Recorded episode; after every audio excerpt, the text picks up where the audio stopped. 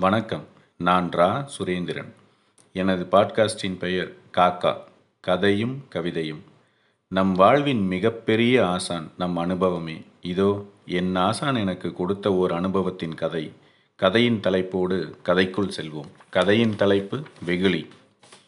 என் நண்பர் ஒருவர் ஒரு தனியார் தொழிற்சாலையில் வேலை பார்த்து வருகிறார். நல்ல மனிதர் திறமைசாலியும் கூட. எல்லோருக்கும் இருப்பது போலவே இவருக்கும் தன் திறமைக்கு ஏற்ற சம்பளம் இல்லை என்று வருந்துபவர்தான். சேமிப்பு பற்றி நாங்கள் பேசும்போதெல்லாம் எங்க சார்? வர்ற சம்பளம் சரியா இருக்கு? இதில் எங்க சேமிப்பு? என்பார். ஒரு நாள் மாலை நேரம் அவரது வீட்டு மாடியில் மிகவும் ஆழ்ந்த சிந்தனையுடனும் தளர்ந்த முகத்தோடும் நின்றிருந்தார். நானும் என்னங்க தீவிர யோசனை போல? என்றேன். உடனே நண்பர் அப்படியெல்லாம் ஒன்றும் இல்லைங்க. இன்னைக்கு ஆஃபீஸில் ஒரு விஷயம் நடந்துச்சு. அதைத்தான் யோசிச்சுட்டு இருந்தேன் என்றார். நானும் விளையாட்டாக என்ன ஊதிய உயர்வா? என்றேன். நண்பர் நமட்டு சிரிப்போடு. நீங்கள் வேற கொரோனா காலத்தில் கரெக்டாக சம்பளம் கொடுக்கறதே பெருசு என்றார். மேலும் தொடர்ந்து அவரது அலுவலகத்தில் நடந்ததை சொல்ல ஆரம்பித்தார். அங்கு இரண்டு நாட்களுக்கு முன்பு ஒரு கவிதை போட்டி நடந்திருக்கிறது.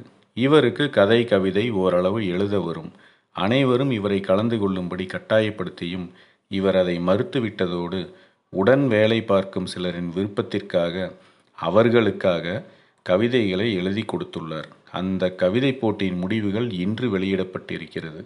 அதில் மொத்தம் அறிவிக்கப்பட்டிருந்த ஐந்து பரிசுகளில் முதல் மூன்று பரிசுகளும் இவரது கவிதைகளுக்கே கிடைத்திருக்கிறது. மேலும் வெற்றி பெற்றவர்களுக்கு சான்றிதழோடு எதிர்பாராத விதமாக முதல் பரிசாக ஐந்தாயிரம் ரூபாயும் இரண்டாவது பரிசாக நான்காயிரம் ரூபாயும் மூன்றாவது பரிசாக மூன்றாயிரம் ரூபாயும் கொடுக்கப்பட்டிருக்கிறது. அதை பெற்றுக்கொண்ட நண்பரது சக ஊழியர்கள் தனித்தனியாக இவரிடம் வந்து இத்தனைக்கும் நீங்கள் தான் காரணம். நல்ல வேலை இந்த பணம் அந்த செலவுக்கு ஆகும். ரொம்ப தேங்க்ஸ் சார் என்று கூறி சென்றதாக சொன்னார். அவர்களுக்கு எவ்வளவு பெரிய மனசு பாருங்க என்றதோடு தனது பெருமூச்சை தொடர்ந்து இழைத்த குரலில் இவ்வளோ பரிசு கொடுப்பாங்கன்னு யாருக்கும் தெரியாது.